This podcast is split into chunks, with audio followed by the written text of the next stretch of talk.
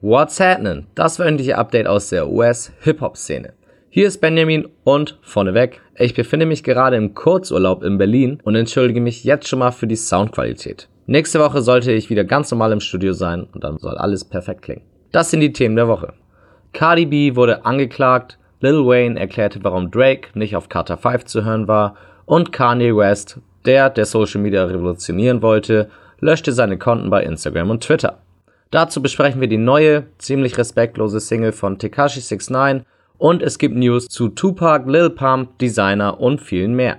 Also, what's happening?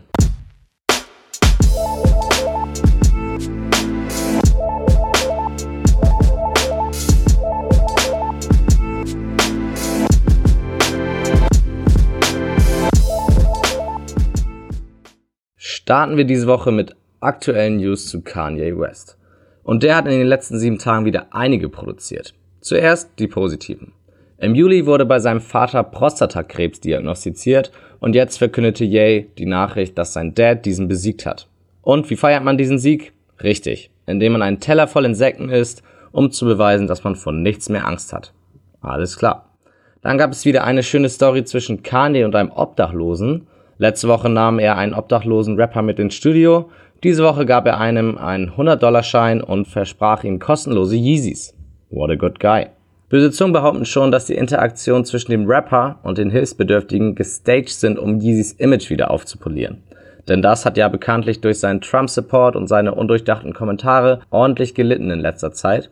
Beispielsweise erklärte Radiomoderator Ebro diese Woche, dass Kanye West ihn angerufen hatte, um ein Gespräch zwischen Donald Trump und Colin Kaepernick zu organisieren was Ebro aber dankend ablehnte, weil Trump und Kaepernick für zwei ganz unterschiedliche Sachen stehen.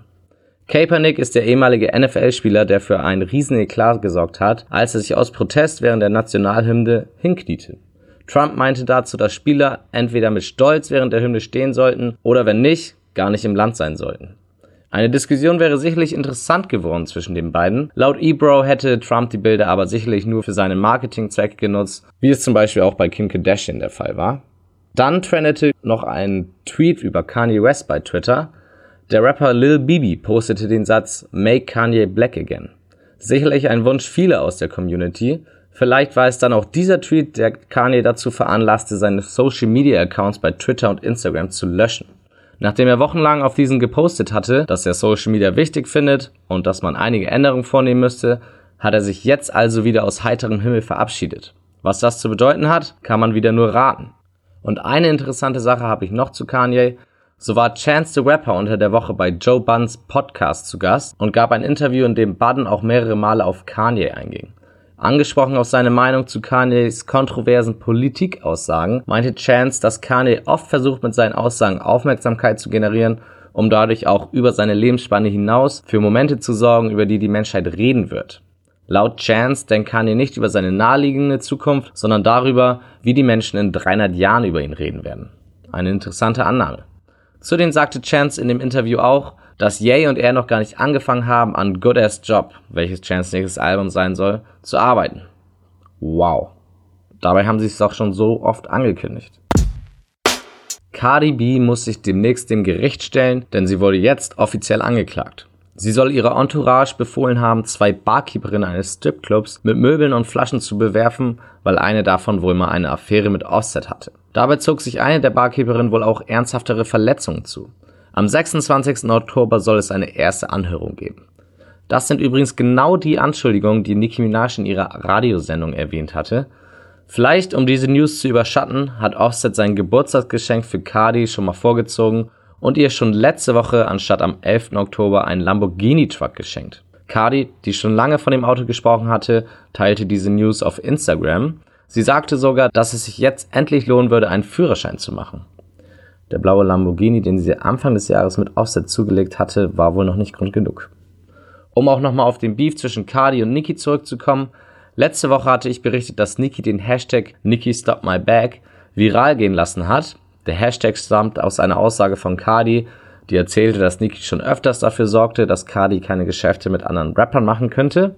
Und Nicki schlägt jetzt sogar Kapital aus dem Hashtag und veröffentlichte Merchandise mit dem Schriftzug.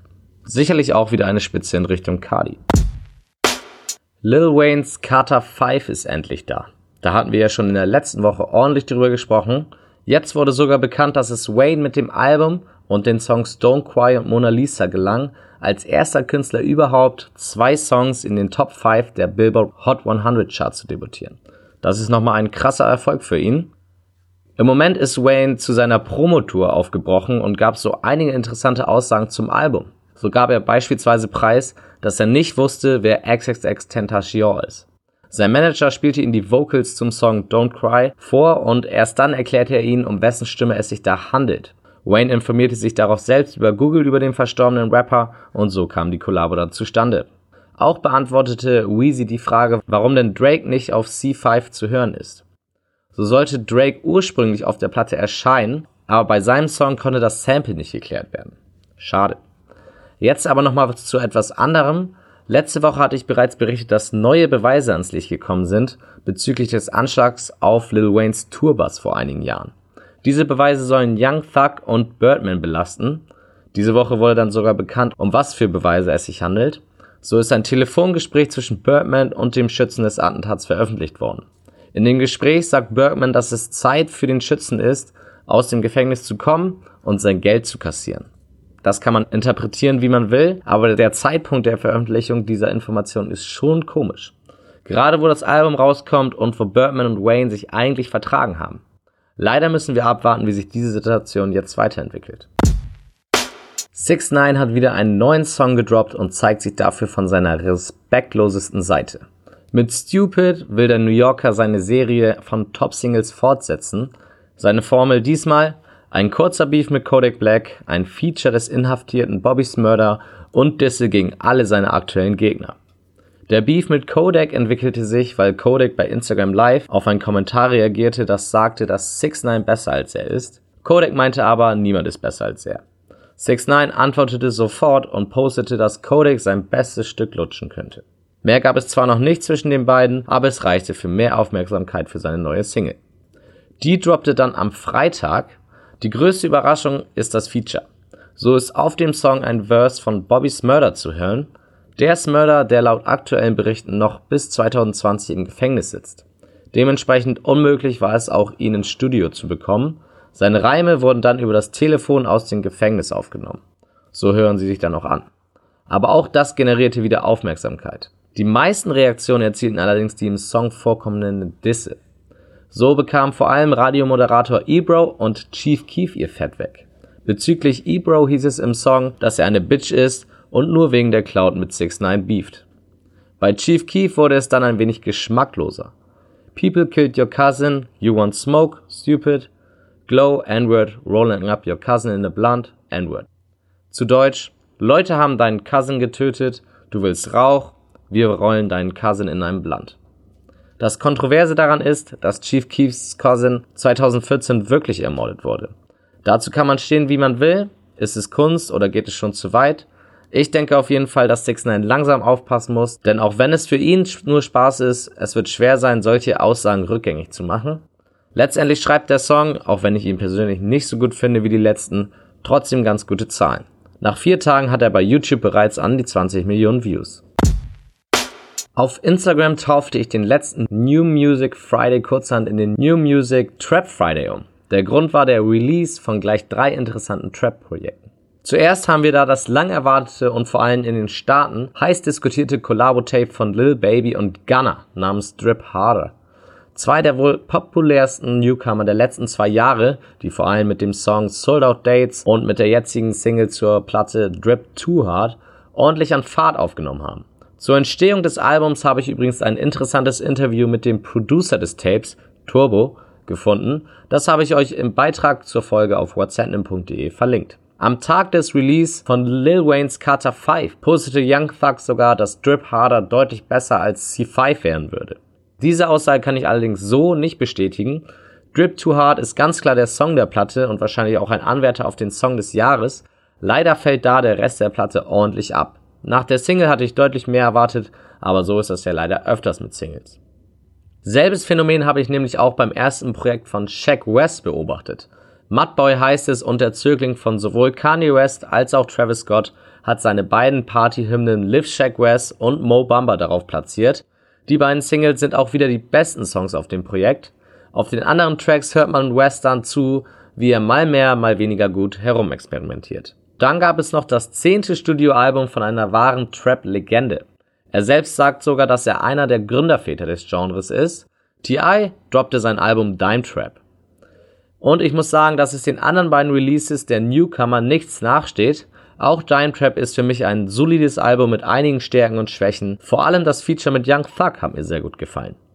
Wie ihr merkt, war ich von keinem der drei großen Releases so hundertprozentig überzeugt und deswegen habe ich mir noch das neue Album von Mozzie angehört. Und ich muss sagen, Gangland Landlord könnte das beste Release der Woche sein. Unter anderem sind Ty Dolla Sign, YG und Schoolboy Q auf der Platte gefeatured.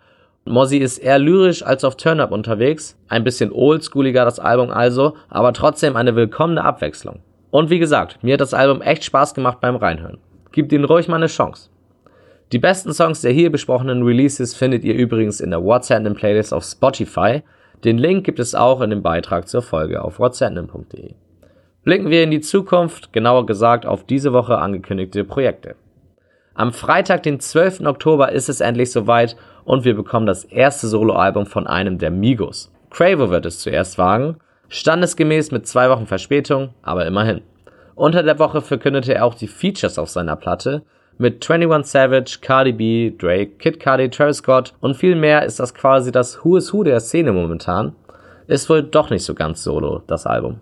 April 2017 gab es das letzte Album von Joey Badass. Seitdem ist es ruhig um ihn geworden. Auch 2018 gab es bis auf ein paar Features kaum neue Musik. Aber das könnte sich bald ändern.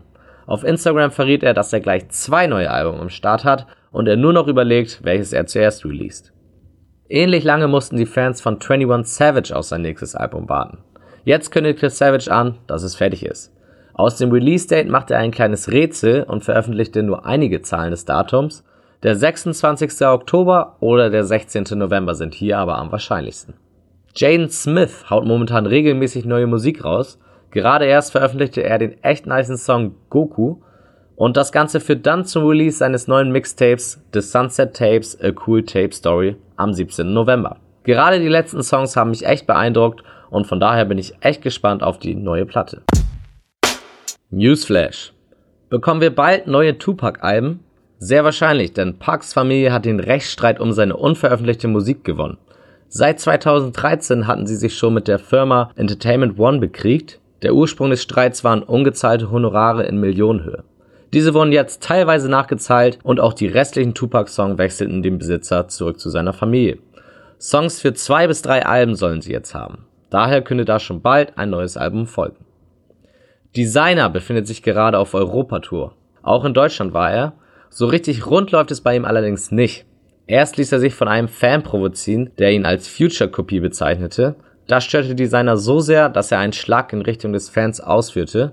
Er traf zwar nicht und auch eskalierte die Situation danach nicht, aber das Video schlug trotzdem einige Wellen. Neben den Auftritten gibt es auch auf den Reisen für den Rapper Probleme. So schmiss Scandinavian Airline den Rapper vom Bord. Angeblich, weil er die Crew bedroht hat. Designer weiß von nichts und stellt der Airline Rassismus nach. Hoffen wir mal, dass er die Tour ohne weitere Probleme verbringt. Lil Pumps Nordamerika-Tour wurde unter der Woche abgesagt. TMZ hat herausgefunden, dass Pump durch die 15 abgesagten Termine rund eine Million Dollar verliert. Das tut schon weh. Ob die Absage daran liegt, dass Pump jetzt wirklich für die Verletzung seiner Bewährung ins Gefängnis muss, wurde noch nicht bestätigt. Auch ist noch nicht klar, ob Lil Pump im Dezember noch nach Deutschland kommt. Um das Thema Machine Gun Kelly vs. Eminem ein für alle Mal abzuschließen, können wir jetzt noch ein Fazit ziehen, ob sich der Beef für MGK gelohnt hat. Als Maß nehmen wir hier die Zahlen, die seine EP Bing geschrieben hat. Die Antwort darauf ist dann ein klares Nein. Bing hat in der ersten Woche 22.000 Units verkauft. Das ist schon erschreckend wenig nach all der ganzen Aufmerksamkeit. Vor allem hat sein letztes Album fast dreimal so viel verkauft. Zur Verteidigung, die EP hatte nur 8 Songs und wurde nicht so stark gepusht wie das Album. Trotzdem wohl eher eine Enttäuschung. Dabei war sein Eminem Diss echt gut. Die BET Hip Hop Awards fanden am Wochenende statt. Ausgestrahlt werden sie zwar erst am 17. Oktober, aber einen ersten Sieger kennt man schon. XXX Tentacion gewann den Award für Best New Artist. Auch einen ersten Aufreger haben wir schon und der hat auch mit XXX zu tun. So hat ihn Vic Mensa in einer Cypher gedisst. Einen Toten zu dissen ist schon etwas geschmacklos, das auch noch vor der Mutter zu machen ist eine andere Nummer. Podcaster und XXX-Freund Adam22 lieferte sich daraufhin mit Mensa einen kleinen Twitter-Beef. Wie genau Mensa XXX gedisst hat, erfahren wir wohl erst am 17. Oktober. Das ist mal eine, ungewollt, gute Werbung für BET. Wie immer bekommt ihr zum Schluss noch ein paar Empfehlungen von Beiträgen aus dem Internet, die euch als Hip-Hop-Fans gefallen sollten. Zuerst hätten wir da Juice World, der wieder mal seine übertriebenen Freestyle-Qualitäten unter Beweis stellt. Nachdem er schon mal eine Stunde lang bei Tim Westwood gefreestylt hat, macht er es jetzt 50 Minuten lang. Nur auf Eminem Beats. Krasses Talent. Die zweite Empfehlung ist etwas emotionaler. Zusammen mit dem Double XL Magazin hat Meek Mill einen Brief an sein jüngeres Ich geschrieben.